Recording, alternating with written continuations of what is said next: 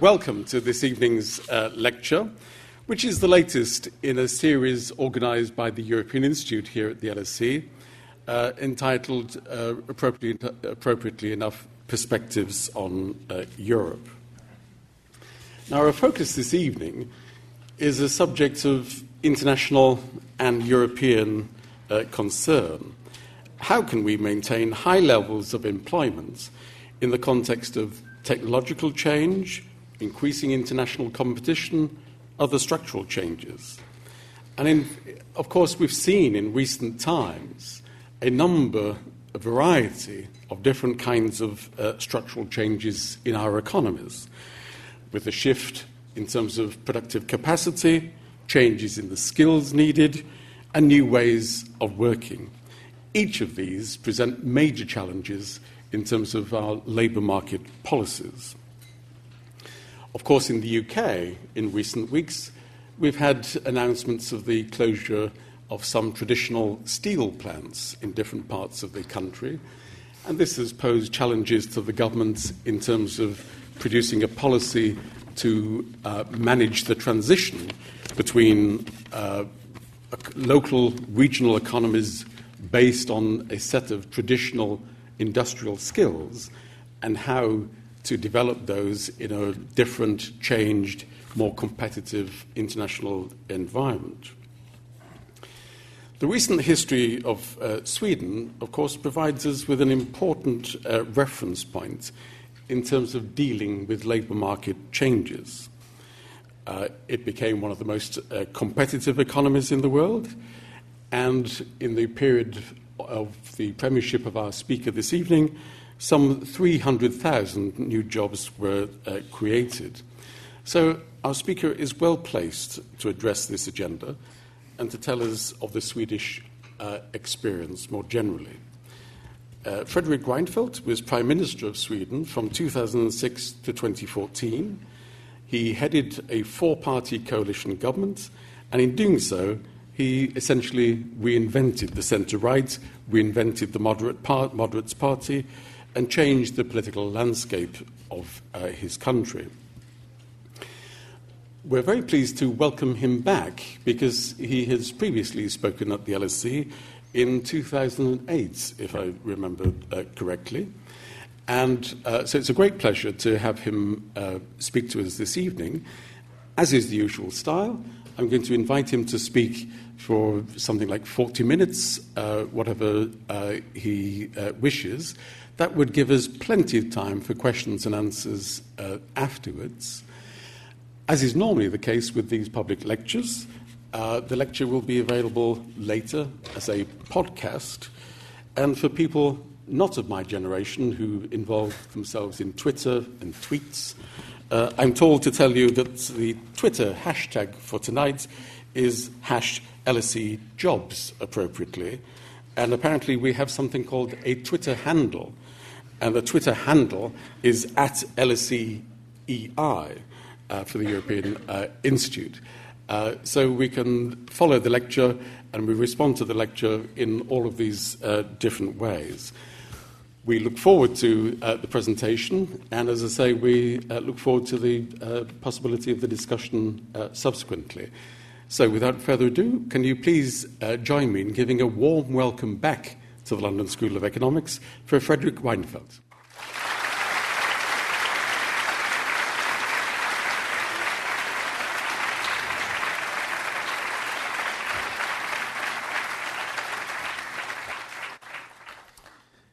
Thank you very much. I'm, I'm, very glad to be here again. Uh, I was here last time with the then opposition leader, David Cameron. He's done rather well after that. And today I'm going to talk to you uh, about work and paid work and about why work has to pay. And I'm standing here because I'm absolutely passionate about work and because I'm convinced that work is much more than just a job. It gives people an identity and a connection to society, a sense of belonging, a feeling of being needed, and an opportunity to provide for themselves through their own hard work. Work is actually the very foundation of our society. It is the work of others that provides all those who do not work, for whatever reason, with well being and a decent life. In my homeland of Sweden, there are those who says that the meaning of life is everything but work, and work is just a necessary evil. I would say that for the vast majority of people, work is a good and desirable thing. It develops us as people so that we grow with a sense of responsibility and are tested both individually and as a group at our workplaces. For people who work, words like summer, leave, and holiday really do mean something. The nature of work has undergo- uh, is undergoing major change. We do not work with the same things as our grandparents did, and we are fortunate that is the case. For us to develop and make things smarter, it has been necessary for jobs to change and also to disappear. Economists use the words productivity to describe the refinement which the content of our work has undergone. Measures to improve productivity growth are often the focus of economic debate. How we should invest in training and education and increase resources for research and development. How open competition helps us to drive productivity growth. How we should invest in traditional infrastructure and make high capacity mobile broadband more widely available. All this is vital for securing a country's competitiveness, growth, and ability to create highly skilled new jobs. But remarkably enough, the descriptions of the challenges we face often ends once the desired efforts to increase productivity have been presented. Is, I ask myself, a completely single minded focus on productivity growth really the only answer? Our experience of increased productivity growth in Sweden shows that higher productivity growth leads to demands for higher wage increases. These wage increases then spread to other parts of the labor market. Increased productivity therefore leads to higher wages, but also to greater spending pressure within the publicly financed sector of the economy. Much of the desired increase in productivity is achieved by replacing expensive, labor intensive uh, processes with automation, computers, and robots. Although digitization is bringing many new jobs and increased productivity, is changing our working lives, there is a risk of a strong growth in the number of people that is left on the outside. This is particularly apparent in countries with fewer basic low wage jobs. For those who only pursue high productivity, it may even increase productivity growth if groups with lower skills levels and insufficient qualifications for many of the new jobs end up outside the labour market. The issue is more difficult to deal with, however, if those who are at the risk of being left outside become an increasing proportion of the population, well over a third of the working population. How will people manage who never work or have very little contact with working life? In this issue of The Economist, number 22 of this year, it provides a vivid description of how these new groups of outsiders may ultimately constitute large, large sections of the male population. Shocking to the male part of a of the population, I think, they saw consequential risks for men who could not find work and who therefore also had difficulty in finding a partner. What happens to men who end up outside life of work, social community, and family that many of us take for granted? I've traveled a lot in Sweden, and I've seen the fear and the risk of this spilling over into anger in younger men. I consider work to be an important foundation for everyone. If there is a risk of large sections of the population being without a job, this represents a serious problem for society. My conclusion is that we must complement our efforts to increase productivity by creating a framework for a Work First initiative, an initiative that will give hope to people who otherwise risk ending up on the outside.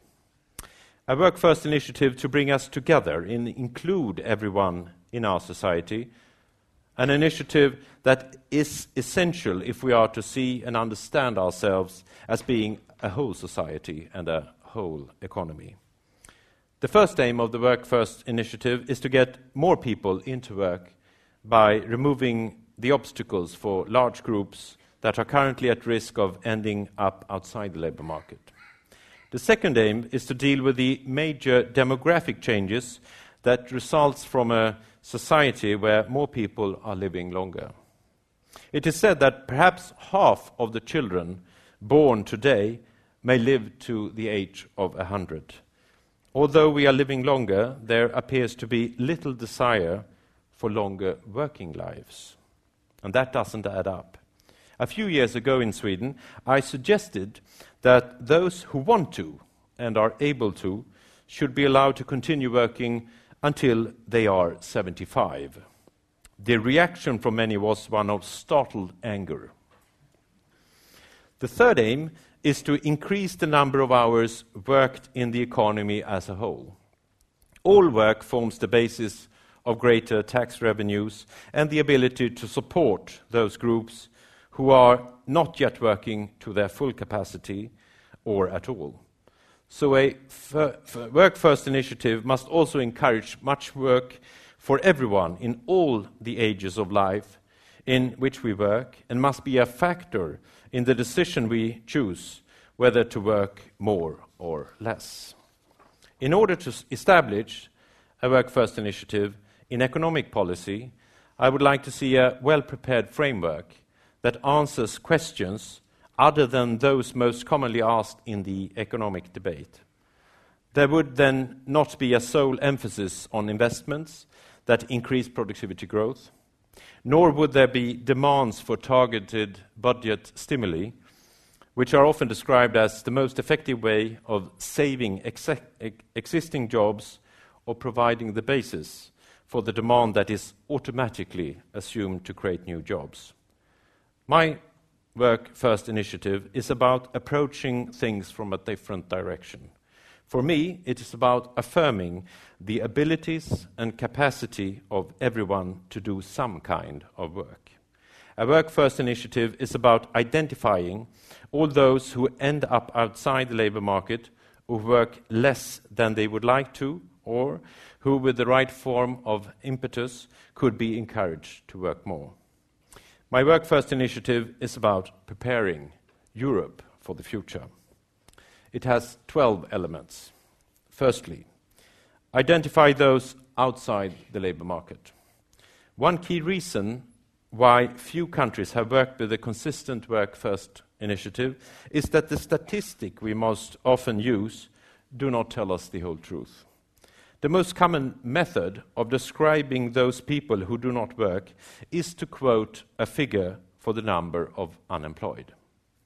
The number of people who are of working age but yet do not work, however, is much higher than the number of those we choose to count as unemployed. It is unfortunately very easy to manipulate the measurement of unemployment. The most common way is to place people of working age in publicly financed schemes of varying, uh, varying quality, thereby removing them from the unemployed column. Unemployment is simply the proportion of the workforce that does not yet have a job.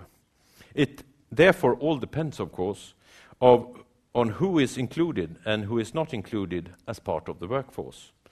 The true picture of those outside the labour market, I must stress, includes all those who are not even counted as part of the workforce. In Sweden, at the middle of the first decade of this century, we had more people on long term sick leave and in early retirement than we counted as unemployed. Our illness rate was unusually high compared with other developed countries without any medical explanation.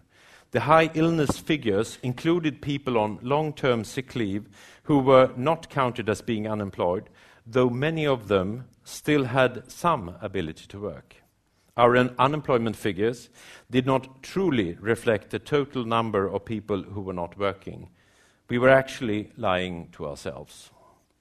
The first step of the work first initiative is to investigate and analyze the overall figure for people outside the labor market. How many people of working age are not working at all or are not working to their full capacity?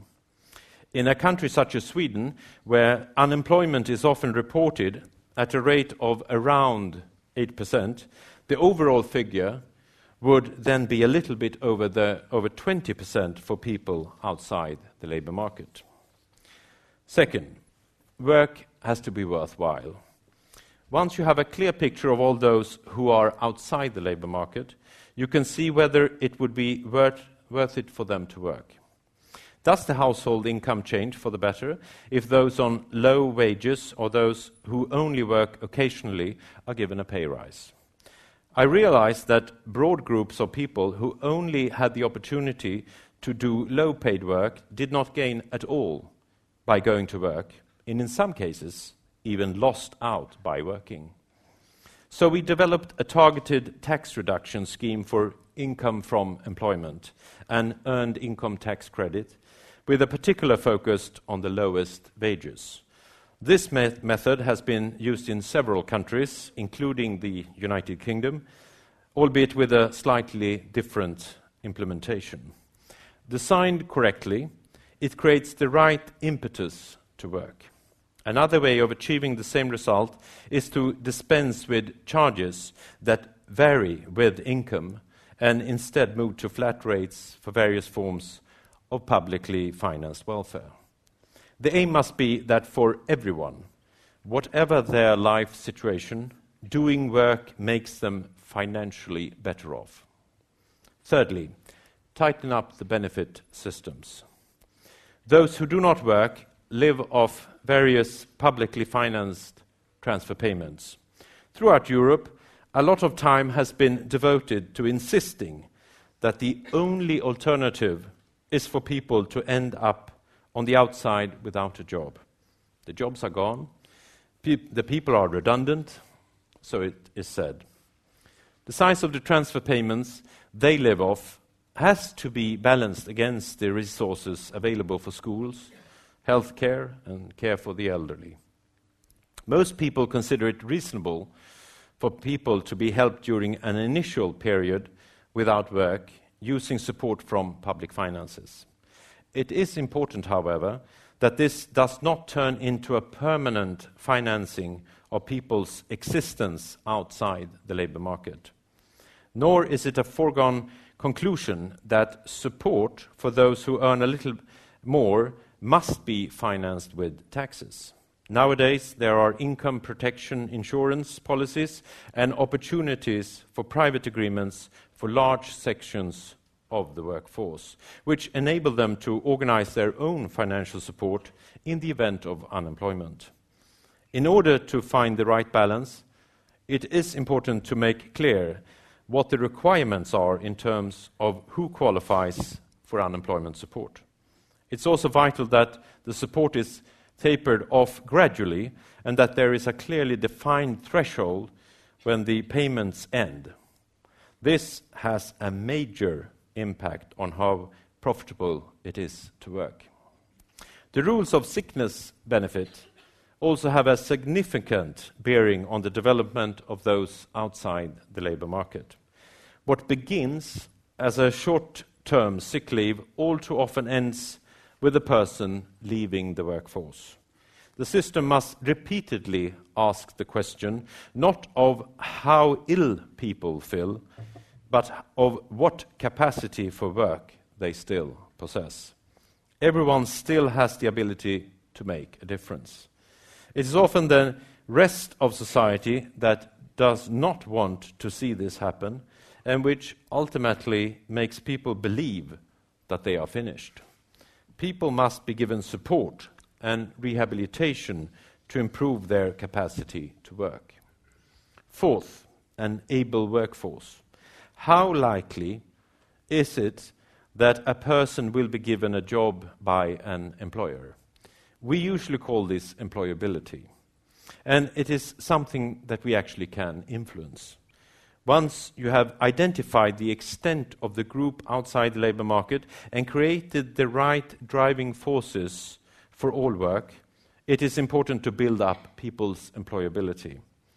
This is often a question of individual initiatives, which may involve a healthier lifestyle with more exercise and a, exercise and a better diet.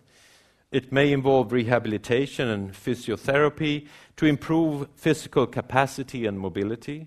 For many, there are drug related problems that require anti addiction measures. For the vast majority of people, the most pressing need is to complete or build on their studies. This requires an education system that is open to people who wish to supplement their learning it is important that this is done with quality and close follow up to ensure that results are achieved. The most underestimated factor in terms of employability is actually gaining access to work. Employers require experience and ask themselves how an employee will manage socially and whether they have the ability to deliver results in the workplace. These are skills that have to be practiced. People must be able to test and develop their skills. Everything that provides people with an opportunity to find work should be encouraged. When I worked with these issues in Sweden, my government found that many had poor skills in terms of actually seeking a job. They were unable to properly present the skills and experience they had, and they lacked self confidence ahead of meeting potential employers. Within the context of an active labour market policy, these are central skills that must be developed. Five, all jobs are needed. If everyone is to have the chance of a job, then all kinds of jobs are needed. The reason why cities often have better labour markets is not just that there are more vacancies, but they also have greater variety. People are different and they have different talents. A greater variety of jobs means that more people will find a job. When I describe the Work First initiative, some people wonder if all work is desirable, regardless of rules and wages.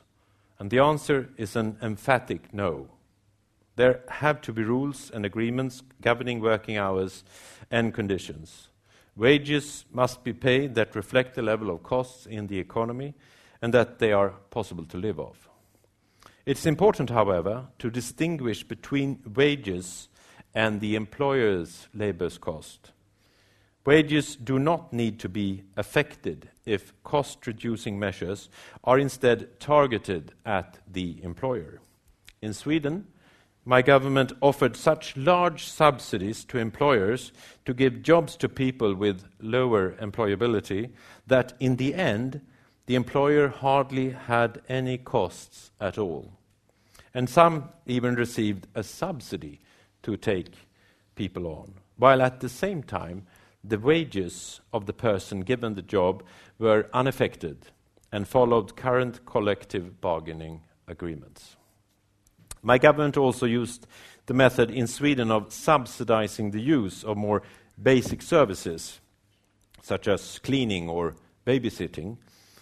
This legalized previously illegal work and broadened demand. As a result, many people got a new job, in particular those groups that otherwise had difficulty in entering the labor market.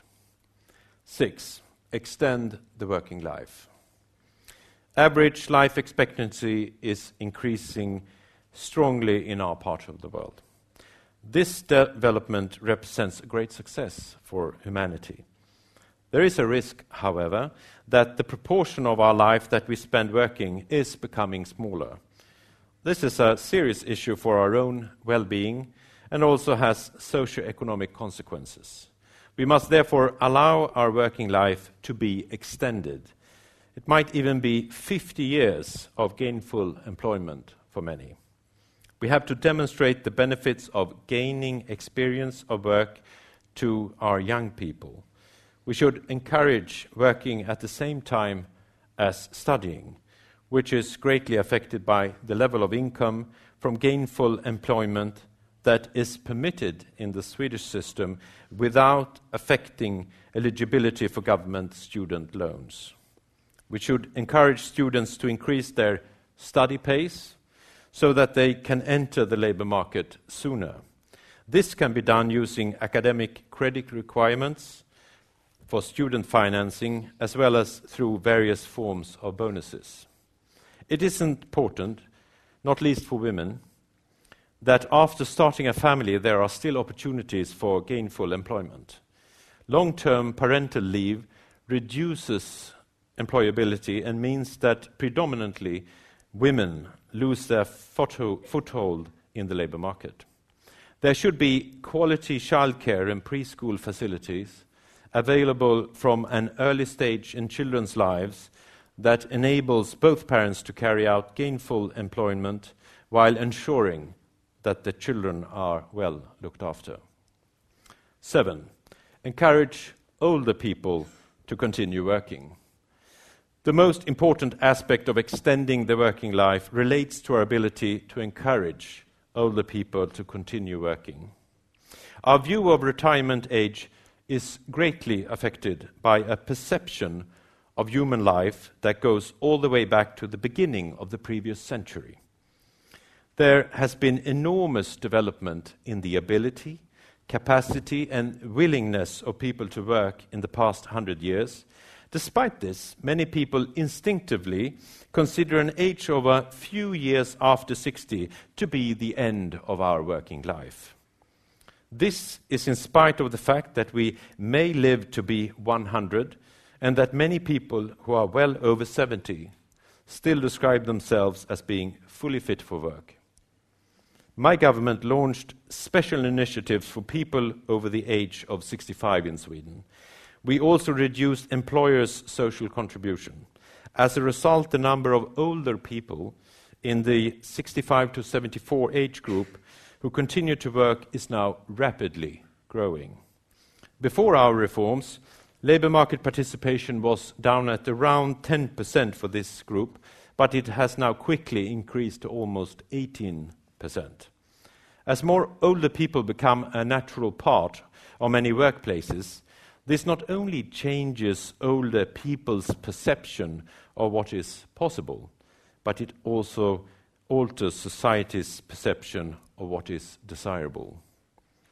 In many countries, this debate begins with general retirement age proposals that are far too one sided. Everyone is different, and that is particularly true of the capacity for work of many of our older people. It is about encouraging those who have the willingness and ability to go ahead. There must be a clear financial incentive for older people, as well as a convincing argument that work is beneficial for the health of older people. Eight, adjustment.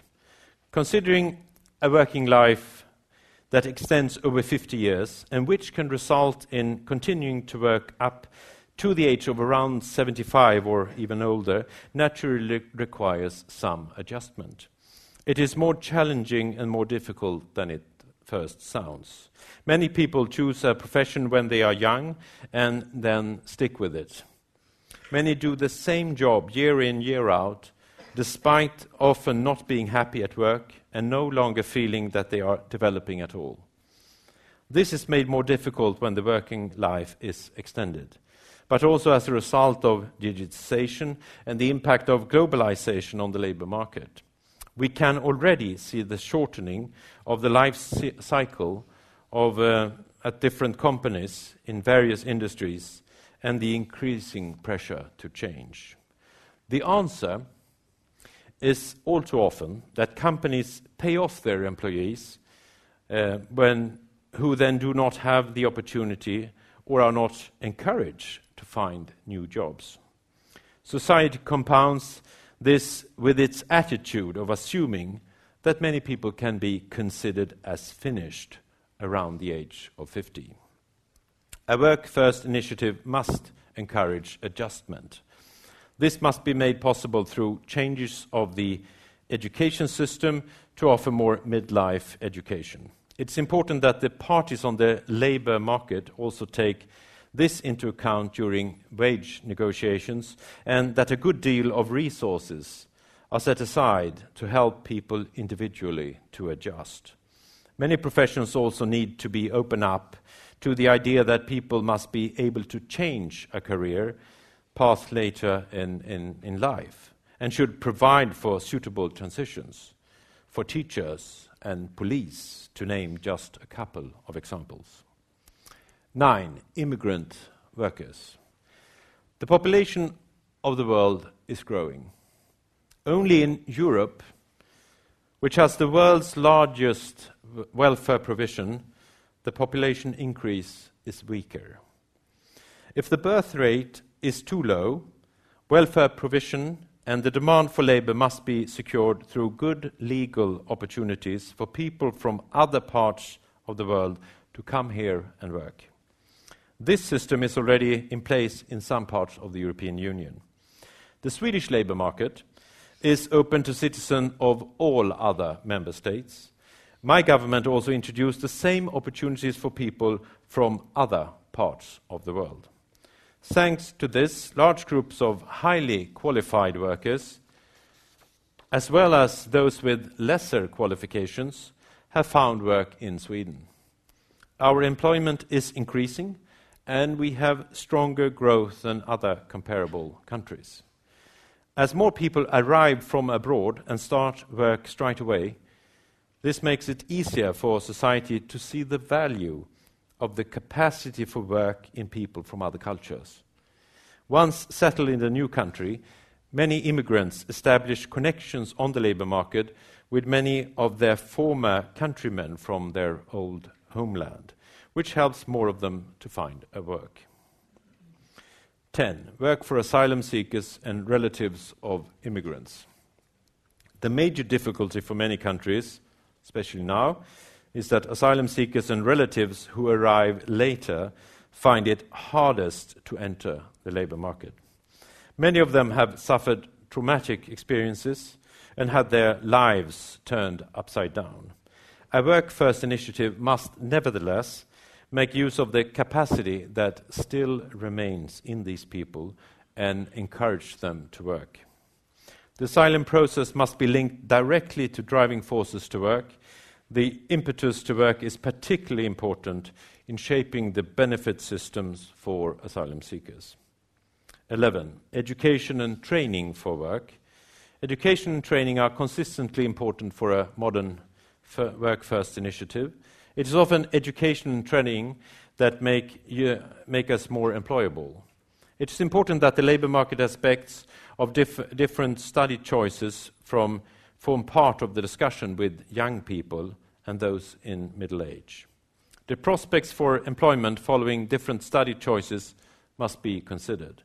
Many people find that the popular choice does not lead to work, and there is a risk of losing several years by having to retrain or look for work in a profession that they have not trained for. 12. And lastly, a second chance. For many people, life brings unwanted and unexpected trials. The lives of many are afflicted with grief and accidents. Lots of people suffer illness at various times in their life or have not conducted themselves as they should. In a society without a real work first initiative, everything that is not near perfect or without fault risks ending up on the outside. I myself have seen this happen too many times. Once things have started to go awry, it is easy for them to continue on a downward spiral, despite the fact that in many cases the capacity and willingness to work is undiminished. I refuse to accept the loss of human ability in silence that we actually see. With a more for forgiving social attitude and a better uh, vigilance to ensure that no one is left on the outside, both public and private initiatives can be better at catching those who, for whatever reason, have ended up on the outside and giving them a second chance at work. Many private initiatives and socially oriented small companies are already taking on the major responsibility of giving people a second chance, but we need much more. These are the elements of my Work First initiative. They provide a framework that must be analyzed and put in place if we are to increase the supply of labor in our time. This is what I believe Europe is lacking. It is always the willingness of people to work, the supply of labor, that ultimately determines how many jobs there are. There is no set number of jobs for a country which cannot be increased. When the Work First initiative is applied, more people are in work, the number of hours worked increases, fewer people are dependent on transfer payments, and welfare provision is secured in the long term. I've learned to fight for my Work First initiative, and this is really needed. Many people who live outside the labour market have given up hope of having a job and no longer believe in their own ability. They have organized their lives according to the transfer payments on offer.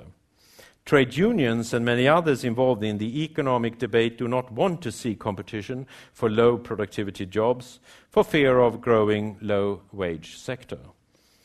They would rather accept in silence an approach that leaves people outside the labor market yet does not describe them as unemployed. Employers want highly productive labor at the lowest possible cost and they want to increase productivity. Many of those outside the labor market today are unemployable in the eyes of employers. And the Work First initiative is controversial because it places demands on us and because it challenges ingrained opinions. The Work First initiative is needed for many reasons. It is needed because it makes everyone visible and is based on giving people credit for their own ability and willingness to use their own skills. The Work First initiative is needed because it ensures our welfare provision for future generations. It is needed because it prepares us for changes in life expectancy and for the rapid changes that are taking place in large sections of the labour market today and definitely also in the future. The Work First initiative is needed because it ensures sustainable public finances and a well organized economy. That is perhaps the single most important demand that must be placed on every government that is to create the good long term living conditions in a country. It is only with a functioning Work First initiative that we can achieve a long term sustainable world that is inclusive in a way that means everyone feels they have a place in society. Thank you for listening.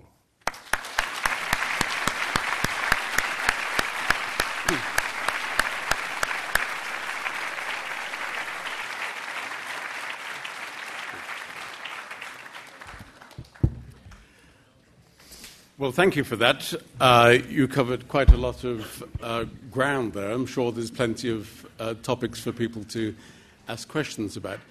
Can I, in an, in an endeavour to be topical, uh, ask a question which comes from UK politics today? Uh, the equivalent in the UK of your uh, Work First initiative was the tax credit system introduced by the Tony Blair and Gordon Brown uh, governments. Yeah. Today in Parliament, uh, the Cameron government may face defeat on the question that essentially the British government is saying that in order to reduce the costs of welfare, government should increase the minimum wage and reduce the tax credit system. Yeah. And we have implicitly and explicitly, therefore, British Conservatives, uh, your political allies, uh, saying, why should the public budget subsidize the costs of uh, low wages offered by the private sector? Um, well, first of all, I think it's, very important to point out that the earned income tax credit in, in Britain was introduced by Tony Blair. Um, the equivalent in the United States were done during the uh, President Bill Clinton's time in office, and it's been used by uh, governments both centre right and centre left. So I, I, don't think you should say it's just on the one side and not on the other. Um, I understand, of course, that one difference between the government I led and, and the challenges for, for David Cameron is that I had a surplus and much stronger public finances, but he inherited a huge deficit in the UK economy. So, of course, what you see is that the more successful an earned income tax credit becomes, it actually hurts your public finances, which, is, uh, which could be discussed. forgive me, in your presentation, you didn't refer to the economic cycle. No. This was an advocacy which was uh, at all stages in the economic cycle. Oh, yes, absolutely. I, I believe that. But I think uh, what, what, they would refer to is that it is costly, I guess. And, and uh, again, you have to go down to each individual and ask yourself, ask yourself uh, does work pay for these individuals? And our experience was that uh, dramatically enough, for a lot of people in my country, no. The answer was no. They had, had nothing to gain economically from increasing working hours or take an extra job in the weekend or something like that. Uh, and if you do not construct these kind of earned income tax credits, uh, or if you reduce them too much, you will go back to the start of the problem again and get large parts of your working uh, population who say, well, work doesn't pay. And that's totally wrong kind of incentives. But then, then again, we should respect that Sweden is Sweden and UK is UK. So, I mean, they must uh, have their discussion and take their decisions here. Okay. Diplomatically put. Absolutely. It is being recorded, of course. Mm. I will be called up afterwards. okay. Uh, we now have the opportunity of opening the discussion to you in the audience. We have uh, LSE colleagues with microphones. I'm going to invite you to ask questions, please. I'm sure some of you would be interested in making a speech. Uh, I'm afraid time doesn't allow us to facilitate that on this particular occasion. Uh, so I'm going to ask you to simply identify who you are and uh, ask a question. And with our speaker's permission, if we take three at a time. Absolutely. Okay. So who would like to start with the questions, please? Can we take the lady at the back, please? If you just wait for the microphone. Uh, Mr. Reinfeldt, uh, first of all, welcome. Tack. And uh, my name is Tatjani Preifeld. I am a master's student in human rights. And as a Swedish citizen, I'm very proud that Sweden is revered and renowned for a dynamic labor market, for our equality, and for our solidarity. However, we provide a much higher level of employment protection for permanent workers than for temporary ones. So, how to ensure that temporary workers, employers, won't be marginalized? Thank you very much. So, uh, could we take the gentleman towards the front in the white shirt uh, here, please? Uh, thank you. Uh, I'm a programmer. I have a question. All right.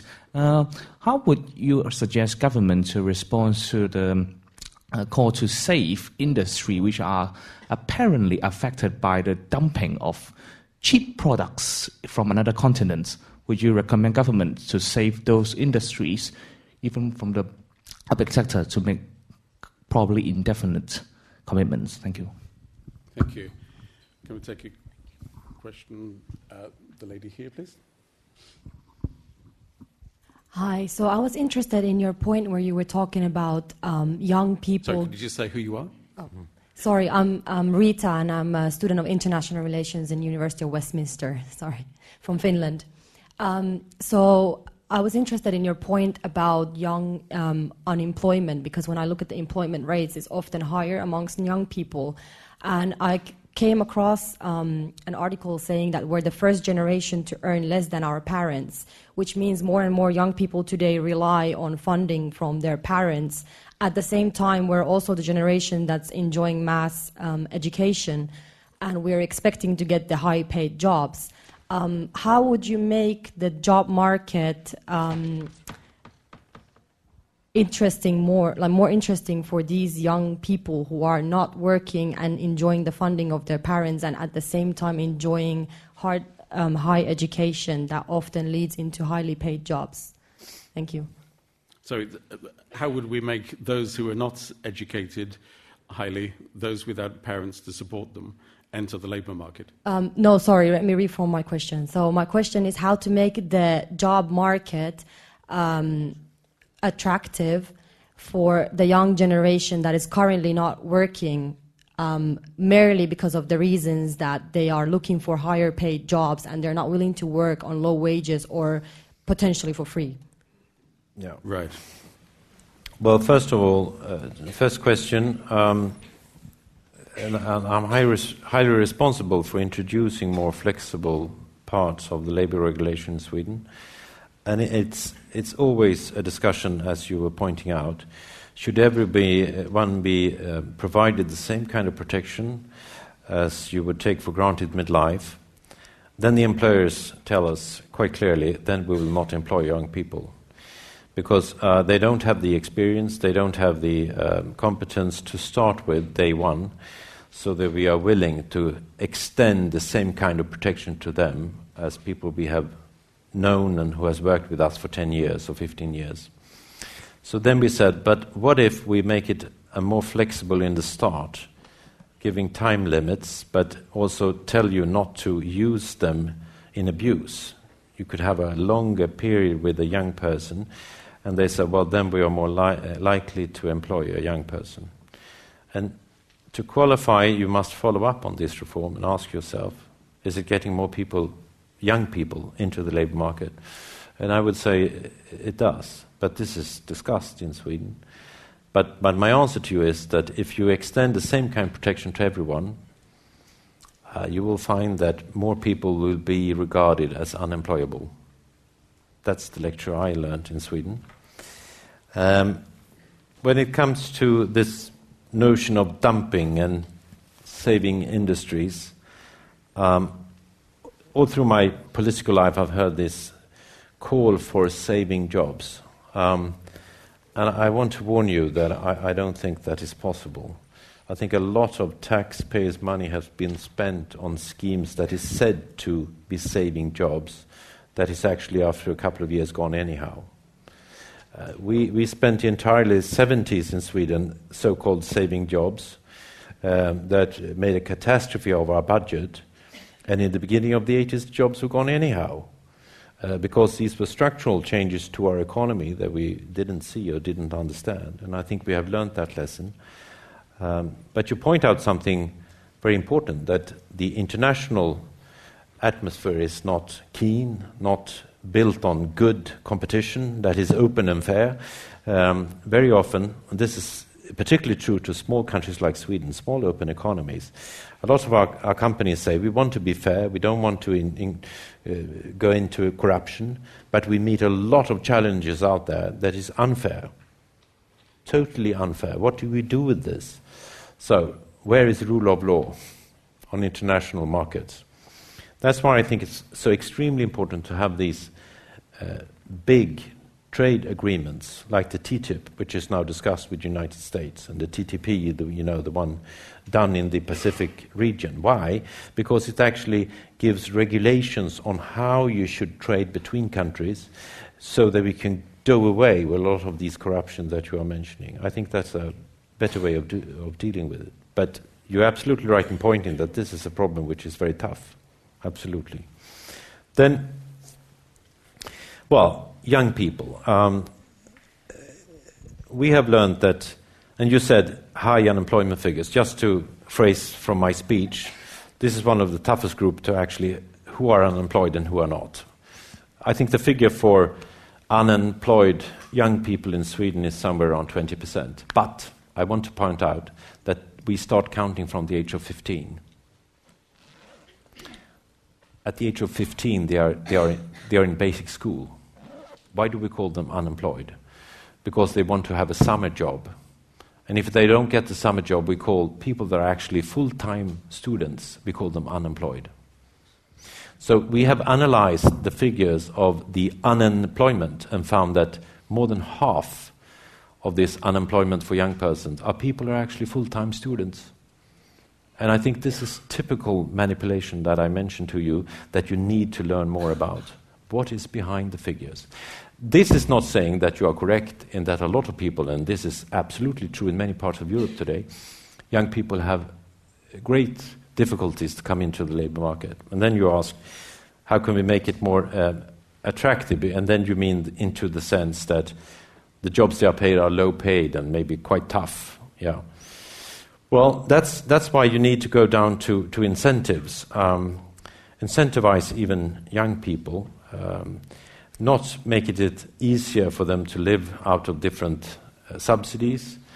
Uh, we have this notion of the NEETs, as you might know, that we find young people who are nor in employment, nor in education, nor in training. It's absolutely unclear what they are doing we, maybe we should ask their parents. But, but they are not doing anything that is building up employability. And we are very worried about the high figures on these NEETs. And we have them throughout the developed world.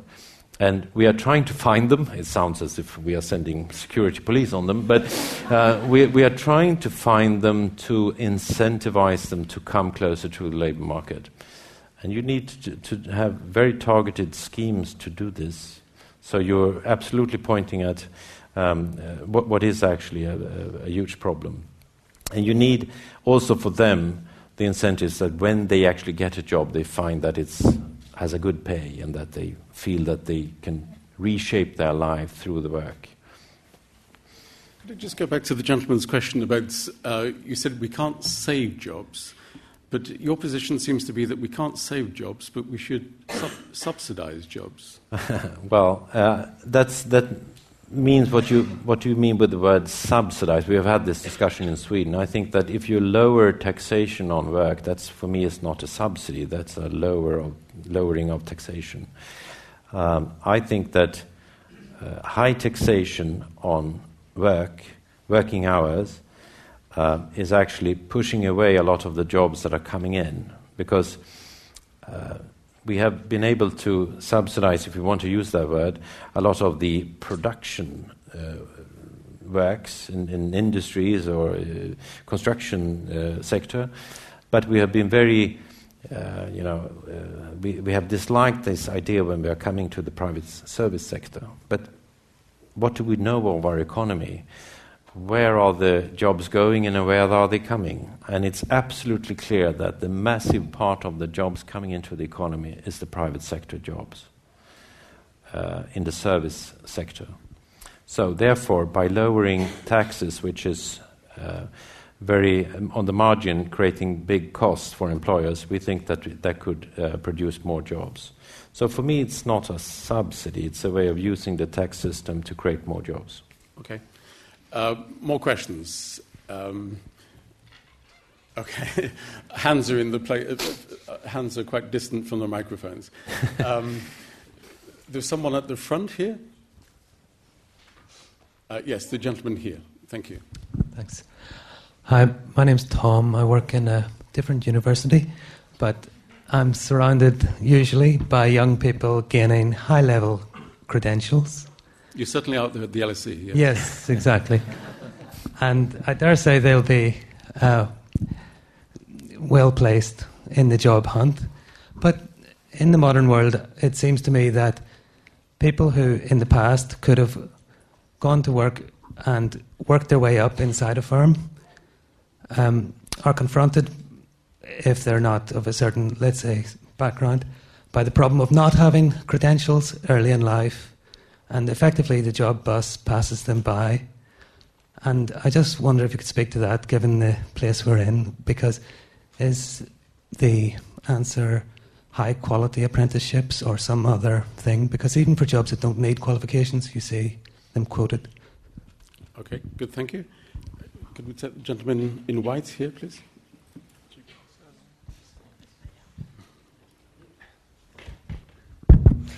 Yeah, hi. Uh, I'm a Swedish uh, citizen and currently completing a PhD down at UCL. And I would like to look a bit more towards the horizon and the level of automation uh, that is currently reaching the job market.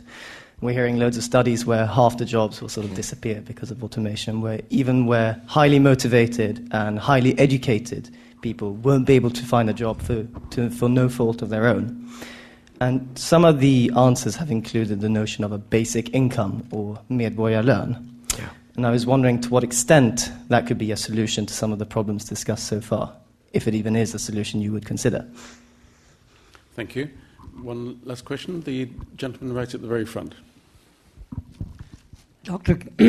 Dr. Keith Postler, um, guest teacher at LSE, um, Accounting and Statistics. Um, how do you prevent um, a situation where employers um, create um, a working culture which um, involves a great deal of work over eight hours. Um, what is too much work, and are employers exploiting this, and how would one stop it? Thank you. Um, well, not having credentials uh, is, as I pointed out, the reality for large portions of the labor market. Uh, it's, it's, very wrong to point out universities because these are the problem, probably uh, the, the youngsters that will have the best future. Uh, but still, a very high portion uh, every year is not uh, choosing university studies and is trying to make another pathway. Um, and that's why I say all jobs are needed. And I think all jobs are needed with adjustment so that we don't get stick to a job, um, but that we have adjustments in the economy. And the, uh, in Sweden, a lot of this is done also by the social partners. We think that a lot of the adjustment should be done in talks with the social partners so that they, um, when you are hit with a crisis or if you get this kind of competition we discussed, they can come in at an early stage, and I've seen this happen. Uh, go through individually the credentials of everyone with the kind of employability to make them move on to other parts of, of the labor market. Um, you should remember that this has been especially tough in Sweden. We have one of the lowest proportion of low paid jobs in the developed world. Um, I think Germany is, has low paid job to an extent of maybe 20, 22% of the labor market. Sweden is down to two. Two. So remember that when we discuss unemployment in different countries, we nearly have no low wage sector in Sweden, which makes it even tougher. Um, so, absolutely, we have been talking about qualified apprenticeship uh, schemes and we have, to be very honest, this is the one thing that I would like to see more in Sweden that we have not been able to deliver. Uh, I've seen the German, the Austrian, Swiss uh, system that are better. Um, and it's not, we, we, we can't get the employers and trade unions really to pick up. We have really introduced different measures. We have given them bonuses and a lot of resources directed to employers to take on apprenticeships. And it hasn't really worked. And we stand the risk exactly what you say. We will get huge portions of young people left aside. So, needs more to be done. Uh, uh, automation. Yes, automation and. and uh, basic income. Well, um, I have a, a, Green Party in Sweden that has introduced this idea that we should have a basic citizen salary therefore indicating that I think it's a, a very stupid idea. Um, uh, and with that, I mean that once you have um, established a, a citizen salary level, you will never get anyone to work below that level. And, and the problem is that if it is ongoing forever, I think you will just speed up um, the numbers of people that will live their life through without working at all. And I think that's a very, di- very different and also very dangerous society compared to the one we live in today. That's why I say it's healthier for people to work. Because the discussion I have with the Green Party is to say we are happy when we are not working. And I say, no, we are happy when we are working, but we need spare time as well.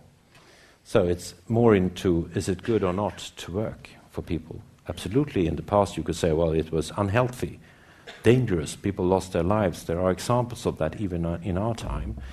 But to my notion, people that live longer lives need to work. And therefore, uh, I, I um, would say no to this. I would also like to point out, because exactly as you said, we have these um, highly skilled um, run through of our labor market, stating that is as much as half of our jobs could be gone or altered in 20 years. Half. But as we see now, there are actually more jobs, new jobs produced than the one we lose.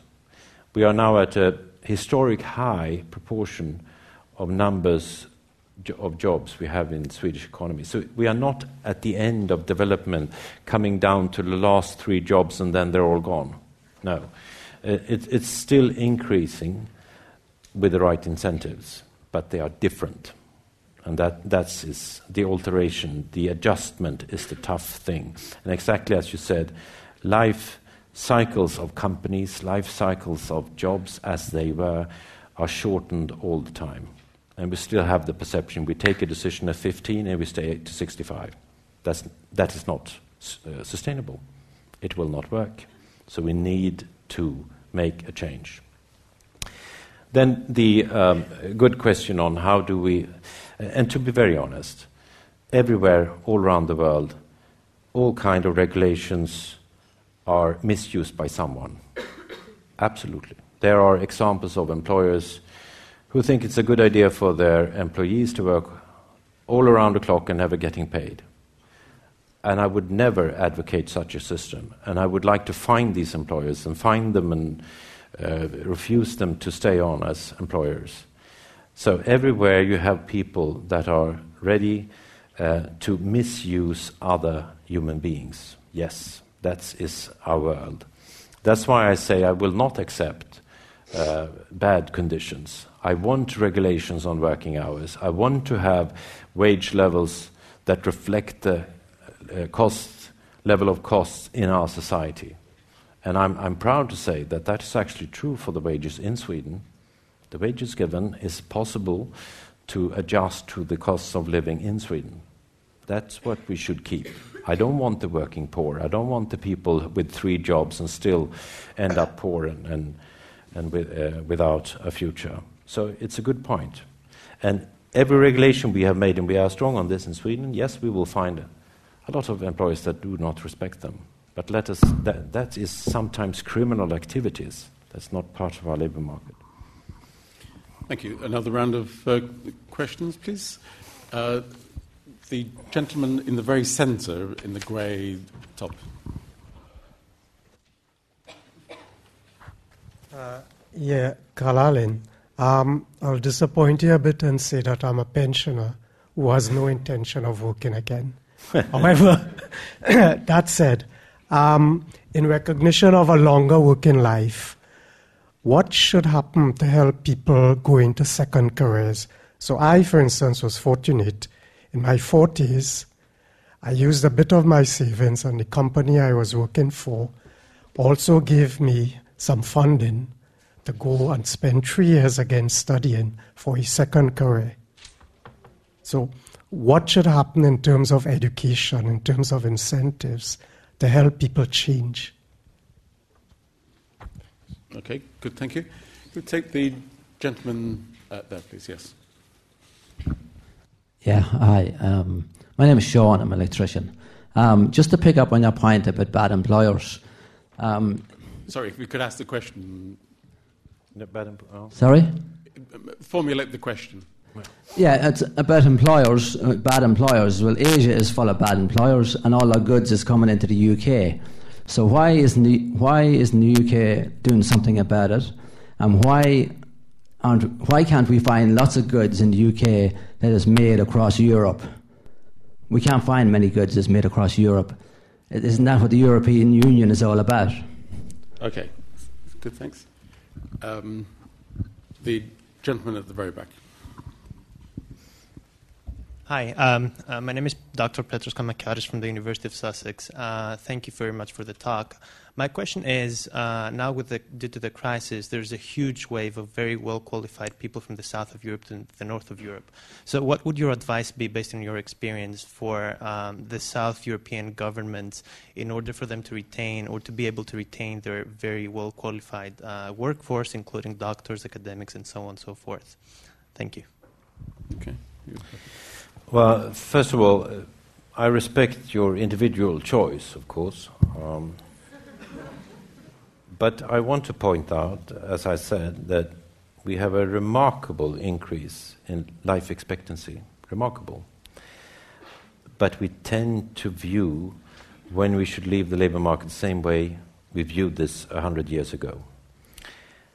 And this is the part of the world, Europe, where we have 50% of the social welfare tax paid for 7% of the world population. So, a small portion of the world is actually taking out 50% of the world tax funded welfare concentrated here in Europe. And this is before we are starting to grow older. And if we still stop working at 60, 63 and live to be 100, I just want to point out that that is actually 37 years. Have you prepared yourself for that? What if you are to live to be 100?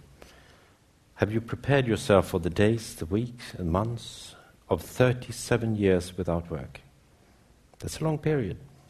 And I think that we should not tell ourselves that we cannot change that we cannot see the ability among people at the age of 75, 70, 68, that they could actually, if they want to, and if the incentives are right, to stay on longer. That's my answer. Because it's the working hours in the economy that form the foundation for our welfare funding. Everyone who has been a local municipality knows this the funding of the hospitals, the funding of the daycare for children, the funding of, of the elderly care, it's linked to the working hours in the economy. The more working hours, the more funds. The less working hours, less money, and more money spent on giving trans, uh, subsidies to people that is not working. So, if you find a personal scheme, well, okay, that's, that's your choice. But your question was then how do we alter the educational system? Well, we are now allowing longer up in, in years people to start new educations, actually, with also access to student financing. So we have started to move it up because we see in people that are 50 not the last few years before they leave, but the start of a new career if, if you actually, at the age of 50, say, I'm going, and I'm 50, um, so I tell myself, I'm not preparing to leave, I'm starting a second half. And the mental difference is enormous for me and for potential employers. If they find me and say, well, I, I'm thinking of doing, you know, two or three good years and then goodbye, then we'll say, well, maybe we should take someone younger. But if I say, I'm, I'm ready to listen and learn and I want to start a career of 25 years, well, that might be something to invest in. So we need to alter our um, views on this and also let this have an impact on the education system. Are you planning a career shift at this point? Absolutely. I'm giving lectures. very well. Yeah, it's very good. I may, might even end up being a teacher. Who knows? No, I'm not saying that. Uh, then why don't we find thing, things made in Europe? Well, we are, we are absolutely finding things made in Europe. We had a reshape in the 70s onwards where a lot of the production made in Europe moved over to Asia. we saw first the risk of Japan and after that China. Um, when I look through our industrial base in, in uh, Sweden, I've seen this in Germany, many other countries, is actually, yes, there was such a shift, but if it's going on any direction now, some of it has actually come back to Europe. Um, we have learned that through increased productivity, now I use that word, automation and everything that is mentioned here, we can actually also have some of this production uh, in Europe. So I'm not saying it's lost, um, but it needs, of course, to have a lot of added value to be able to compete. But the important uh, thing to say is, of course, that after production of goods, we are now more um, in production of services. And I think that is a shift in the economy which is uh, natural and that we should uh, uh, enthusi- enthusiastically um, uh, meet because this is the way for the future a lot of the jobs that will be created. So, again, don't think that we are coming close to the end, the last five jobs, because that is not actually the case. That is not what we see. What we see is that jobs is not the same as they used to be, and sometimes not in the same cities, not in the same industries, not in the same factories, but they are elsewhere. And with adjustments and with helping people to move on, we can get them into the new jobs instead of waiting for the old jobs to return, because they will not. Um, then S- Southern Europe and immigration. Well, this is the main topic of Europe today. Um, I've been a member of the European Council for eight years. And the notion in, in Southern Europe is that there are a lot of people, especially now, coming, um, and that this is a burden and a cost. And you will find politicians in my country saying this as well. And of course, at the moment, we have the deepest crisis in the world that we have seen for 60 years when it comes to refugees. But I can never accept the notion that people are a burden and that we should share a burden uh, with different kind of quotas. These are people in distress, in traumatic situation, but these are capable individuals seeking a better life.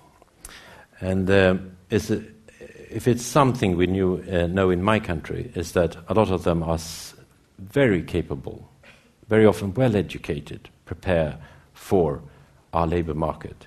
But it will, maybe it will take them some time to adjust. I think we should respect that. And I want to point out one thing. The year before 2015, that we have the highest refugee numbers coming into Sweden, was 1992. That was the years of the Balkan Wars you will not find, well, you will find a few idiots, but uh, you will not find many people in Sweden that would complain, saying that these people on the Balkans are a burden to the Swedish society. You will not hear that. Why? Because they are highly skilled, they are into the Swedish workforce, the best integrated persons you probably will see in the Swedish society. And this is just 1992. Today they are taxpayers. I've had some of them employed in the government offices of Sweden. They are fantastically skilled. So I'm just saying this is what Europe needs a lot of able persons wanting a job. So we need to broaden the legal pathways into job for these people instead of trying to push them away and saying they are a burden, they should go somewhere else. Um, that is the mindset of most of the people in Sweden, and I think that kind of view on this creates an attraction. There is, as you know, uh, there is an explanation why a lot of the people coming wants to come to Sweden and Germany and Britain and a few other countries. Why? Because these are attractive, open societies that see the potential in these individuals. And I think we should never lose sight of that. Okay, thanks. I think we've got time for two more questions. Uh, could we take the gentleman here, please? Hi, my name is Kamyar. I'm a journalist. Uh, you're managing uh, uh, Swedish economy well and hijacking the, the, the labor uh, leftist leftist uh, subject as a we are uh, only uh, labor party in Sweden. Ni är enda arbetarpartiet. Yeah, that's right. But you lose the election after after UK election uh, uh, Carl Bildt uh, made the tweet that economy works in the UK. Uh-huh. Uh, it's mean that uh, economy didn't work in Sweden for you or not? Uh-huh. Okay, the uh, the guy in the very centre, please. this will be the last question.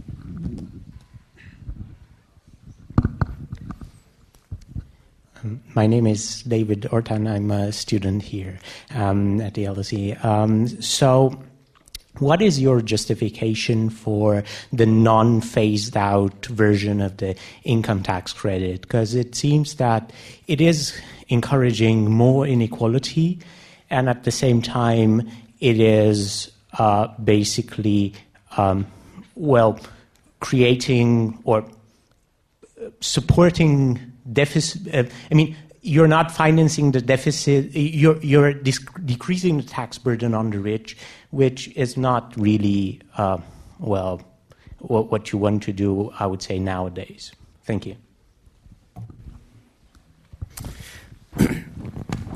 I would say that um, Sweden is now in a position where we have the strongest economy in Sweden probably for 40 years. Um, and I can say that because I've seen uh, governments of the left and governments of the center right reform my country since the beginning of the 90s. Going back in the 80s, we were described as a poor cousin, always, always troubled, always indebted, uh, not competitive.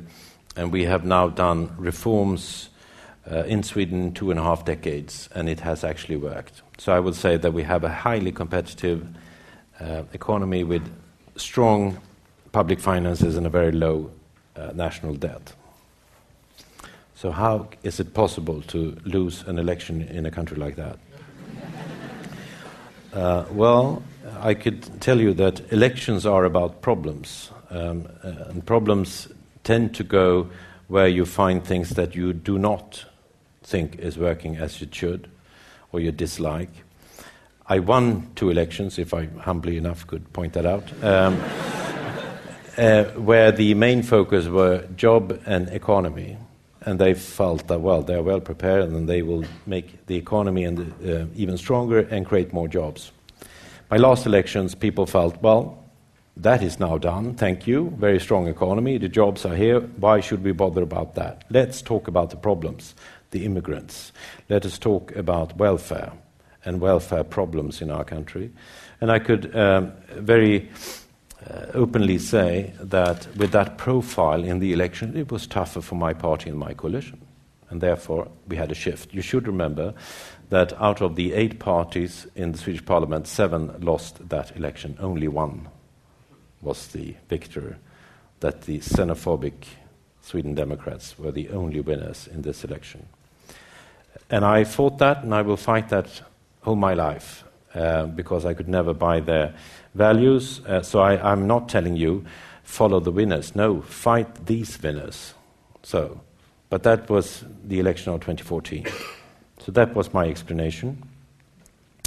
Uh, I don't agree that the uh, earned income tax credit creates inequality in another sense that I've seen a description where people that do not have a job uh, comes after the ones who will actually get a job, which is partly my point.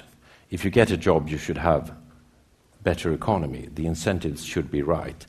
And then I've been criticized by some saying, look, those who get a job is actually now better paid. So that creates an inequality between the ones who have a job and those are, that are without. And I would say, yes, that's the point. But yes, that is an inequality. Then you said, no, this is directed to high income earners. And I, I, I would say that the big discussion in my country and also in my party was that we should not direct tax breaks to the richest. The earned income tax credit is interesting because it directs the tax cuts to low income earners and the proportion is much higher for the low income earners than for the ones who have better wages. Why do we then give it to everyone that are working? Well, all the working hours is the base for funding the welfare institutions, and if you introduce it just for low income earners and then let it drop off, then you get new marginal effects into your economy. Because as life goes by, and if you get better jobs, if you then at the same time taper off um, your earned income tax credit, you will find new marginal effects and new groups that do not find it worth to work. And that was where I started. You must find incentives for everyone in every part of their lives, uh, for, for men and for women, for young and for older, with clear incentives. When you work, work will pay. And that's why, why we did this construction. But it has clearly, I've looked, I followed very closely the Gini coefficient and the inequality figures of Sweden.